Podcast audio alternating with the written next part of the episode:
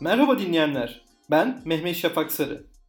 Yeni medya üzerine pek de ahkam kesemeyen ama yine de konuşmayı seçen X raporu ikinci sezonuyla da karşınızda.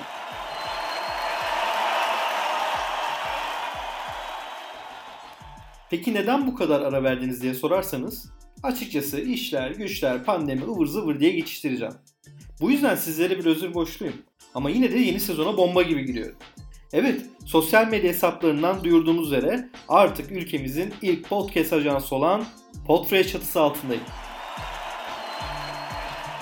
Buradan severek dinlediğim Podfresh podcasterlarına, Podfresh topluluğuna ve özel olarak bunu belirtmek zorundayım. Podcast sektörünün İzel Çelik Ercan'ına yani Aykut Uraz ve İlkan'a da buradan selam ediyorum.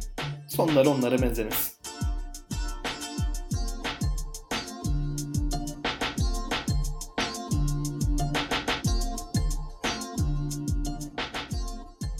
Vallahi yalan yok. Fakir fakir, ücretsiz diye Spotify'ın Anchor adlı sunucularını kullanıyordum. Hatta bazı sorunlar da yaşıyordum bu yüzden. İşin şakası podcast olayını pek de bilmediğimden Uraz Aydın ve İl- İlkan Akgül'ün anlattıklarından 3 aşağı 5 yukarı bu işi kıvırım lan diyerek sürece başlamıştım. Lakin işin aslı pek de öyle değilmiş sayın dinleyen. Neyse ki sizin desteğiniz var ve yol kervanla düzülür diyerek durmak yok yola devam diyoruz.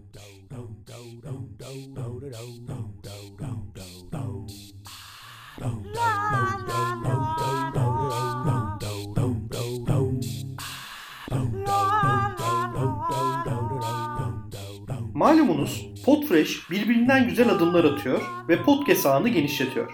Ayrıca teknolojik yatırımlar da yaptılar. Artık Podfresh ve Megafon sayesiyle sizlere dört elden ulaşabiliyor olacağım.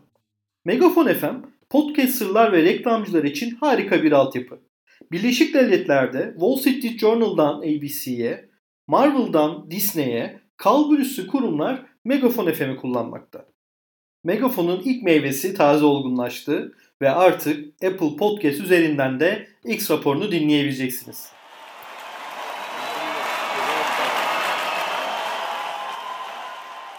Bu kadar duyu üzerine bir hayli gaza gelip gereksiz uzun girizgahımdan sonra hemen bugünkü konumuza dönelim. Her birimizin fütursuzca yaptığı yeniden paylaşma kültürü üzerine konuşacağım bugün. En çok da Twitter üzerinde yapıyoruz bunu. Bol bol ya da arkadaşımız ricasını kırmayarak ya da hoşumuza gittiğinden birçok tweet'i retweet ediyoruz. Haber siteleri özellikle bunu bildiğinden de çok uyanıklaşmış durumda. Öyle manşetler atıyor, öyle alıntılar yapıyorlar ki helal olsun lan diyoruz. Yuh ulan be de diyerek bazen RT yaptığımız oluyor. Bol bol RT edilen yazılarımızın, videolarımızın ve haberlerimizin istatistikleri ise rezalet durumda.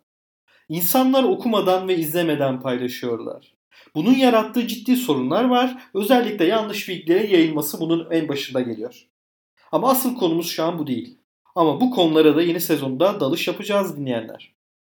Uzun yıllar çeşitli kurumların sosyal medya yöneticiliğini ya da danışmanlığını yaptım. İnanın yüz binlerce kez retweet edilen bazı içeriklerin neredeyse bin defa bile okunmadığına şahit oldum. Gözlemlerime göre herkes kendi mahallesinde karşı tarafı kötülemek için bir kanıt olarak haber başlığı ve görselini paylaşmayı seviyor. Okumak, derinleşmek ve eleştirellik önemsenmiyor. Okuyucusuna saygısı olmayan mecralarda haberleri haplaştırıp ya da manipüle edip kemik kitlesini mutlu ediyor. Böylece hiçbir derinliği olmayan 400-500 vuruşluk haberler 280 karaktere sınırlandırılmış bir şekle dönüşüyor. Haber, RT edilen ve okunmayan, fazla tık getirerek reklam geliri elde ettiren işlevsiz bir metaya dönüşüyor. Medyamızın ayartıcı başlıklarla okuru habere tıklatarak defalarca hayal kırıklığına uğrattığı için olsa gerek okuyucuda okur olmasından kaynaklı en temel davranış biçimini yani okumayı unutmuş durumda. Yani mesele tık avcılığı dediğimiz clickbait saçmalığının yarattığı daha yüksek bir aşama. Bu arada sakin bir zamanda clickbait meselesini inceleyeceğiz. Merak edenler için araya sıkıştırayım dedim. Her iletişimcinin saygıyla andığı Üsküdar Üniversitesi İletişim Fakültesi öğretim üyesi hocam Süleyman İrvan'ın blogunda da bununla ilgili çok güzel bir yazı var. Adı tık avcılığı süleymanirvan.blogspot.com üzerinden ulaşabilirsiniz.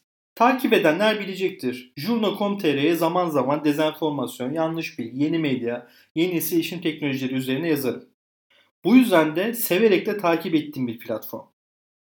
Geçenlerde bir haberlerini okudum. İsmi Twitter haberi okumadan retweet edenleri uyarmaya başladı. Haberde Twitter'ın dezenformasyonla mücadele önlenmeni sıkılaştırmak için başlattığı bir deney konu ediliyor.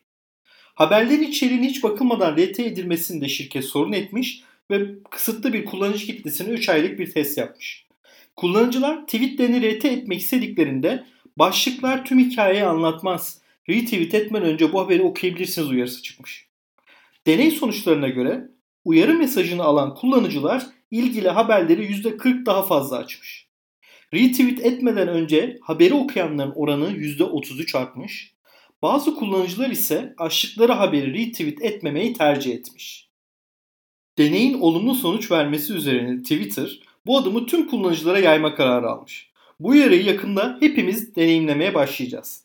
Umarım medya okuryazarlığı konusunda şirketlerin ve bireylerin adımlarıyla değil, kamusal olarak atılacak adımlar ve eğitimleri konuşur oluruz gelecekte.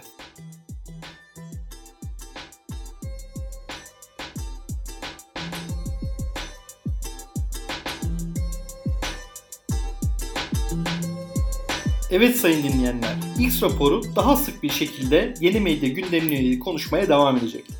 Twitter'dan X raporu podcast ve Podfresh.co hesabından bizi takip etmeyi unutmayın. Bizi dinlediğiniz mecralarda da podcast kanalına abone olarak yeni bölüm çıktığında bildirim alabilirsiniz. Sevgiyle kalın.